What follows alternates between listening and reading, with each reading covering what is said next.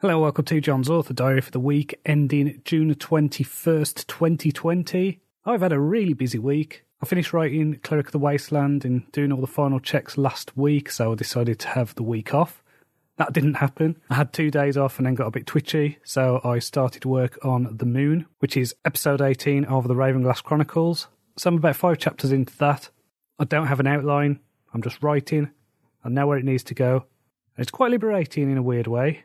I read a book at the end of last week called Writing into the Dark by Dean Wesley Smith, which is about writing on the seat of your pants, not having an outline, just getting it down, and the kind of method that he uses to get his books out. And so I'm trying that. It's a test. I feel a bit nervous doing it. It's a bit weird. I'm used to having the outline to refer to.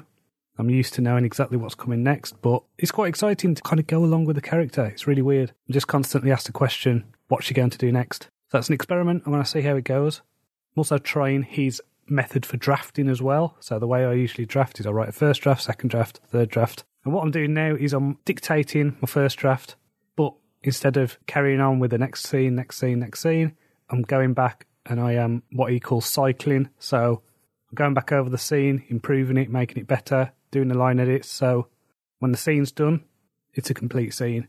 So in terms of actual output, it feels slower, but it's different. It doesn't feel like the same kind of slog it did with Cleric of the Wasteland.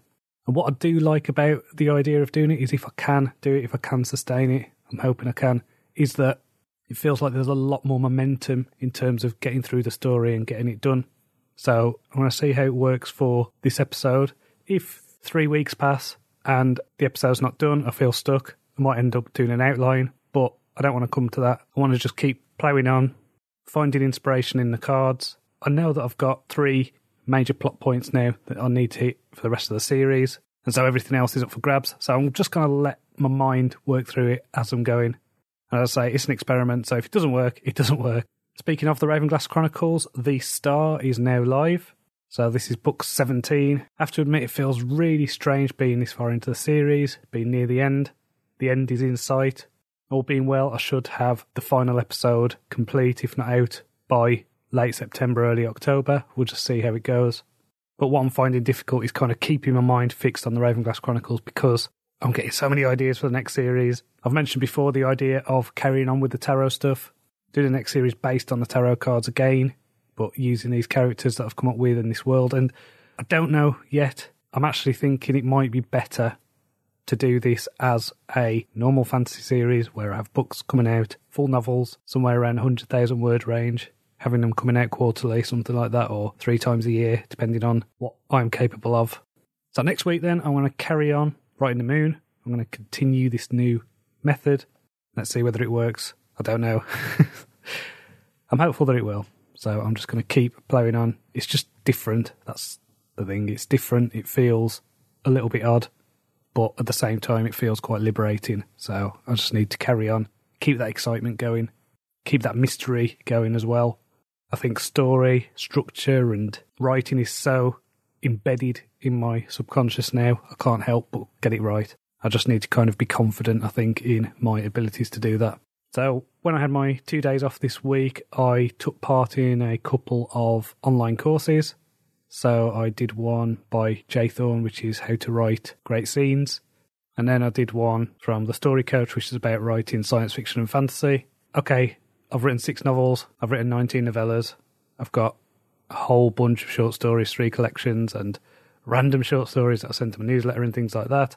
Why am I doing a course like that? Well, the answer is I want to be as good a writer as I can be. So, as far as I'm concerned, my education is never done. I also read a few books on marketing this week as well. One of them was called Release Strategies by Craig Martelle, and another one was called Relaunch Your Novel by Chris Fox.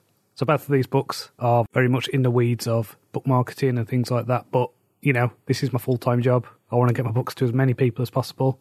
And yes, my Ravenglass Chronicles box set has been doing really well, but I still want to do it better. My medium term plan is to get my mortgage paid off in the next four years. So that's going to mean a lot of hard work, a lot of focused work. I'm calling it Project 42. So it's giving me that focus. It's going to mean paying off my mortgage early. It's focused attention, focused work on this one thing. So even though I'm getting decent royalties at the moment, all that is going into the house and to make sure I've got money to pay my taxes and things like that. So very boring, Yes, I've bought a holiday to Egypt next year, but that's it in terms of treats. I want to be financially independent. This is the whole point of doing this is to not have to do a nine to five job, not have to commute anymore. So it's a big risk, but there's also the reward element of it. So I did a masterclass this week by Robin Roberts. So she's the presenter of Good Morning America, and this was all about communication, and it was fine. I'm not sure there was much in the way of concrete advice.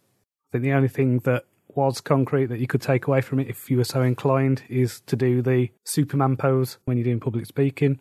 The rest of it was just her story and about being able to cry on air and things like that. So yeah, it was fine.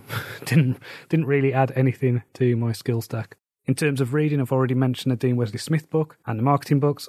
I'm currently reading a book called Greek Fire, Poison Arrows, and Scorpion Bombs, which is all about ancient weapons, biological warfare, and things like that. So, Scorpion Bombs, I've never heard of them before, but these sound awesome. These are going to have to be featured in one of my stories at some point, but they're basically clay pots. They're hurled at the enemy, they smash, and then the enemy is swarmed with poisonous scorpions. So it's horrible, but brilliant. Also finished reading Sins of Empire by Brian McClellan. If you've been listening to this podcast for a few weeks, you'll know that I started that a few weeks ago. It's taken me a while to get through that book. The first half of it felt really slow. I couldn't get into it, but the second half was tremendous. I think I listened to the second half of the audio book in one evening, so it was just excellent storytelling. Now, I don't know whether that was because of the writer, that it took me a while to get into it, or because of me, but really good. I would highly recommend that series. I'm going to listen to the next book of that soon, I think. So I'm actually recording this on the Friday because my mum's coming to visit. So a little bit of a lift in the lockdown means that people who live on their own can choose someone to have in their bubble. And so my mum's coming to visit this weekend. I've not seen her since I think it's like the end of November. So looking forward to that. Finally, I listened to a really cool podcast this week. This is Bret Weinstein on the Joe Rogan podcast.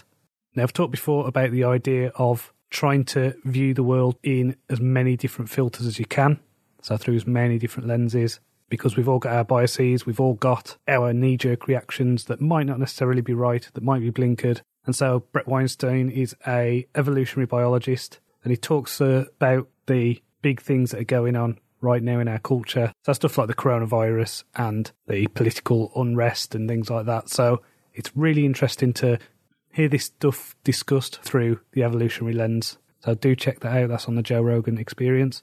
So until next time, cheerio.